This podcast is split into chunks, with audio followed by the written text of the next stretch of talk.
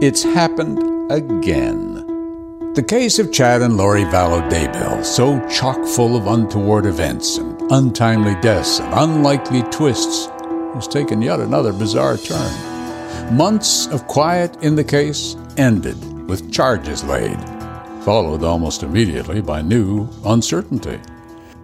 The order of things has been as follows. A grand jury in Fremont County, Idaho, long delayed by COVID, finally met to consider the case.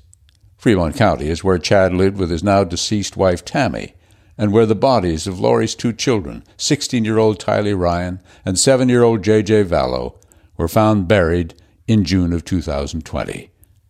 And the grand jury issued indictments on multiple counts, including first degree murder for Chad in Tammy's mysterious death. She died in 2019, two weeks before he married Lori. In addition, Chad and Lori were both charged with conspiracy to commit first degree murder in Tammy's death. Both Chad and Lori were also indicted on counts of first degree murder and conspiracy to commit murder for the deaths of JJ and Tylee. Prosecutors were given 60 days to decide if they'll seek the death penalty. Sources have told us it's likely they will do so because they could always change their minds later and seek life in prison for both instead.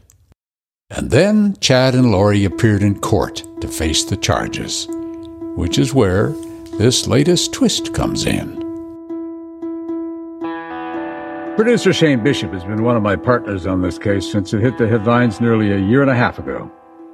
Shane, you watched the live feed as first Chad and then Lori made their initial appearances, and two people we've not seen for quite a while. How did they look? Well, we wanted to be there in person for these appearances, but they were done over Zoom. They're still doing some COVID protocol, so it was all Zoom. Um, Chad, as always, was uh, looking very chipper in a white shirt and a blue tie, um, smiling, even smirking strangely at a couple of things. The judge asked him, "Can you hear me?" and he smirked strangely when when he said, "Yes, I can." Um, Lori's appearance, which was after that, was quite the opposite she sat slumped in a chair. Her hair, which was once blonde, is now gone almost completely dark. She did not say a word. Um, her appearance started late and was adjourned. In fact, we're now told that what was her initial appearance doesn't even count as an initial appearance, and she'll have another one at some point down the road. We we're not sure when. So that seemed a little strange. Uh, why would that be? Uh, what was the news that was revealed I guess, pretty remarkable news that, that changed the course of events. So, uh, Lori has been deemed mentally unfit to stand trial. Um, there's been a lot of chatter over the past couple of months that Lori had been taken out of the jail to a hospital for a mental evaluation, and that was apparently true um, because we now know that she was examined on March 8th. Um, mm-hmm. The judge has now issued a ruling that at least stands for now that she's unfit to stand trial. Um, the, the order said that Lori's attorney had asked for a mental evaluation in March, which, you know, to a lot of us begs the question, what took him, what took him so long? Why mm-hmm. did it mm-hmm. take him 13 months to, to ask for a mental evaluation when it was clear to many that this was a legitimate is- issue? I think only Mark, Mark Means can answer that. Um, what we do know is that the evaluation was completed and a licensed clinical psychologist advised that she's not competent to proceed and recommended restorative treatment, which means medication and therapy. It's not clear from our sources if she'll be given that medication in jail or at a state hospital nearby. Uh, now the prosecutors have contested that ruling that Lori isn't competent. Mm-hmm. Um, the interesting thing about the ruling is that it stops the clock on Lori's case because she didn't technically have an initial appearance in court or an arraignment. That 60 day clock on the death penalty decision has not yet started in her case. Okay, so there still could be a decision to go after the death penalty depending on how she does in treatment. But my understanding is that she has been, recall, she's been looked at by mental health professionals a number of times over the years. Um, this never showed up before? Well, you and I have talked a lot about about that, what was mm-hmm. missed. And in our last show, we had the two mental health experts who felt pretty strongly that an opportunity was missed um, back in 2007. Um, I think it's important to note that only one expert has said she's not competent. Prosecutors have contested that decision. That means that they could bring in their own expert to examiner and present their own findings to the court, which would then have to make a final ruling on competency.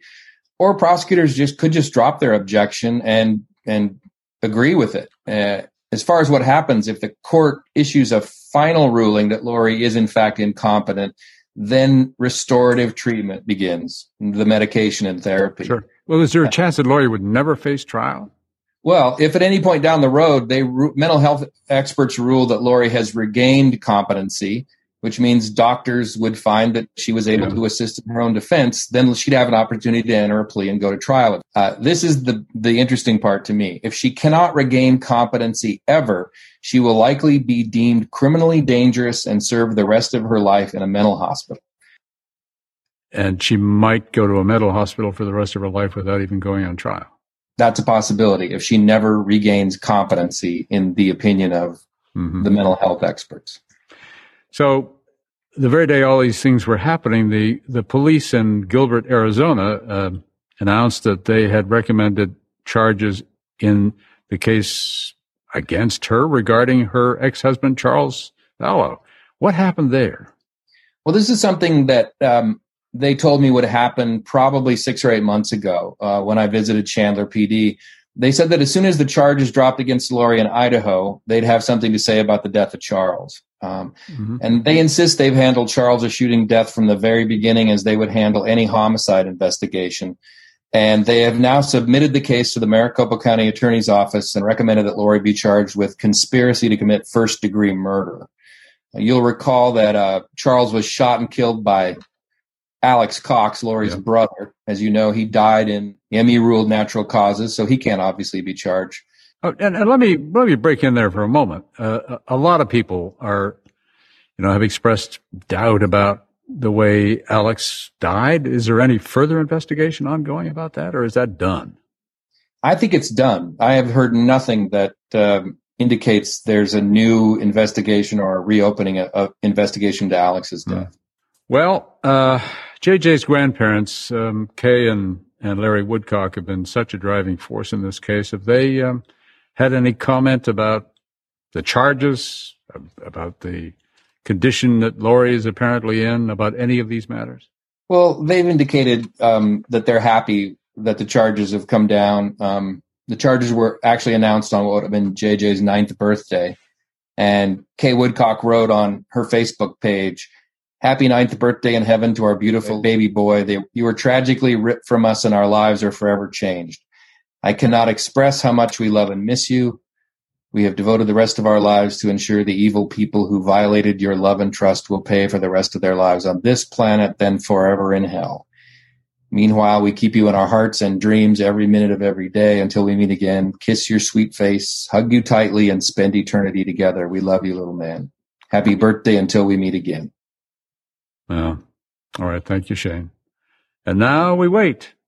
Chad and Lori in their separate jails, she under psychiatric care. And earthly justice winds its cautious way around the two who once claimed eternal powers for themselves.